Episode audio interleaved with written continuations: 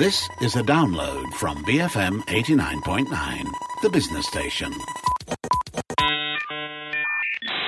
I'm Wafagan Amfike Fagan. This is the bigger picture. We're breaking from regular programming because of the events of this morning. Former Prime Minister Najib Razak was charged in both the Sessions Court uh, and the High Court today. We have been following uh, the progress of this story since 6 this morning. Uh, we just spoke to Latheefa Koya before the news to find out uh, exactly what a gag order meant. The, the judge uh, in the case um, has um, um, um allowed for an interim interim gag order as requested by Najib's lawyers.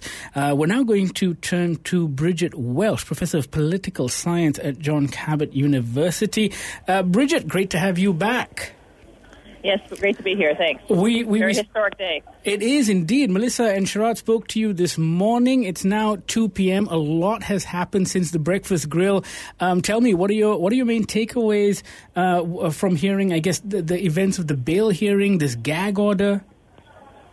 Well, I think you know uh, it's it's moving ahead. Uh, I think uh, it's but it's very early days yet in the sense that it's uh, this is just SRC International. I think there are going to be more charges laid, and I think the, the uh, Attorney General has uh, clearly pointed to that in that direction. Um, and also, we've seen the mobilization of people around Najib, which is expected, um, uh, using the kind of narrative that is also race based. Uh, uh, and I think that is also something we that is that is likely to continue um, as Najib tries to use the, uh, his connections to his party and to uh, using these sets of issues uh, to mobilize sympathy for him.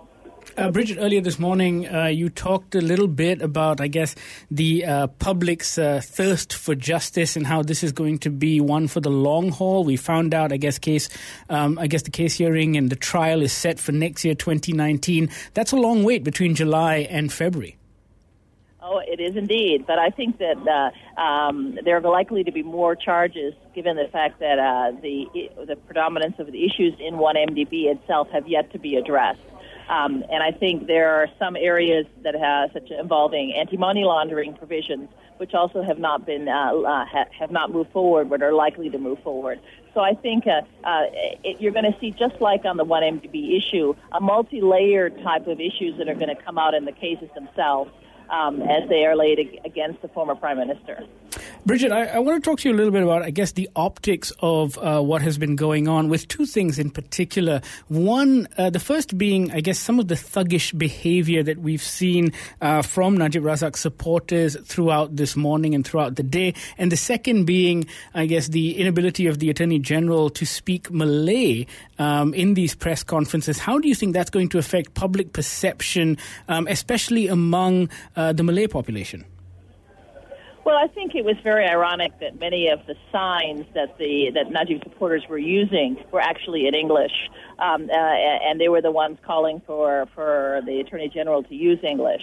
Um, that said, I think that uh, uh, that the, the, this discussion um, uh, will, for the public in Malaysia, needs to be in uh, uh, English and Malay, and I think the Attorney General faces a, uh, the task of improving his Malay in order to have to be more effective, to embrace a larger, wider audience. Uh, but I think this kind of racialized discussion doesn't take away from the substance of the issues and the charges that are being placed. Um, so I think, but it is given given the fact that we had that there are these groups, these paramilitary groups within UMNO, uh, you can think that they're going to use these types of racialized types of issues uh, as they move forward. And and and what of uh, UMNO Sagari then? Well, you know, uh, unfortunately, uh, this is one one of the what I call this morning the ugly faces of UMNO, um, and I think what this is likely to to persist. Um, uh, uh, but I think it will backfire. Um, as it has in the past. The more confrontational they become, uh, the more they uh, they are seen as actually engaging in tactics that the, uh, uh the public do not like. And even though there is a gag order, as you noticed earlier, um, uh, on issues, is that, that you're not going to, in this environment of New Malaysia, there are going to be extensive discussions uh, over the details in the case that are not going to be able to, to, to be closed off. Um, and part of what's going to be discussed are the paramilitary actions of UMNO itself. And, and I think this is this reflects on the entire party. And there are many in the party who would not who would choose not to take that particular approach. Um, it's only a small section of that the party, um, and the sympathy. Uh, you know, it's very difficult to be uh, sympathetic to people who are who are basically being very confrontational um, uh, in in their approaches. Uh, Bridget, uh, what about, I guess, political optics and family ties? Uh, we saw an Instagram post earlier this morning from Najib Razak's daughter, but uh, the one person we didn't see today really was Rosmah Mansor. I mean, she wasn't by her husband's side as he faced this, uh, I guess, historic moment. This was actually extraordinarily fascinating, the failure of Rosmah to be there. Um, uh, many people felt that, that you know, she's, she's been very much part of this this entire uh, his leadership. Um, and today, her, her absence was glaring. I think uh, it, you know, there are raised, there are questions being raised of whether or not she will be charged in the future. Uh, and the fact that she did not stand by her man this morning um, uh, basically raises, uh, puts those questions even more uh, out in the public arena. Uh, which, of course, runs in the face of uh, a- any kind of public trial that we've seen, not just in Malaysia, but of course all over the world, whether it's a man standing by his woman or a woman standing by her man. Well, you know, Rosmah has been targeted as being seen as as, the, as a leading force of a lot of the financial issues in the Najib administration, um, and, and and and many of these business deals uh, are, are perceived and alleged to be involved in these things. And so, as such, um, you know, her pre- her lack of presence there raises more questions uh, than it than it gives us answers. Uh, Bridget, before I let you go, uh, uh, just about UMNO politics and I guess the support that Najib Razak is getting at the moment. I mean, we've seen these charges. Um, like you said, uh, this is uh, this is just the first array of charges with SRC International, but yet they're incredibly serious. Um, and it feels like uh, UMNO is still staunchly behind their former leader. Well, I mean, the all indications in the the UMNO election and others is that Najib is still controlling a lot of power and maintains a lot of support.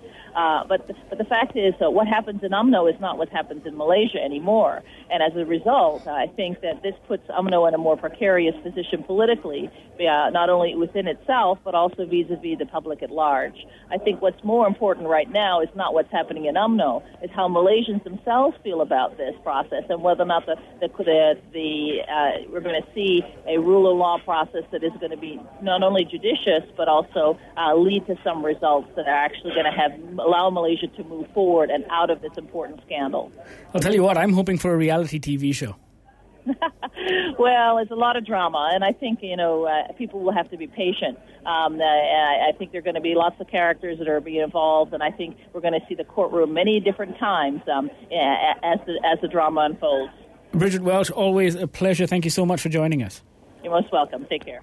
That was Bridget Welsh, Professor of Political Science at John Cabot University. After this, we're going to be crossing over to Jason Lim, our intrepid BFM reporter who's been on the ground God knows, since about 5 a.m. this morning. Uh, we're going to find out what's been going on outside the Duta courts. Thank you for listening to this podcast. To find more great interviews, go to bfm.my or find us on iTunes. BFM 89.9, the business station.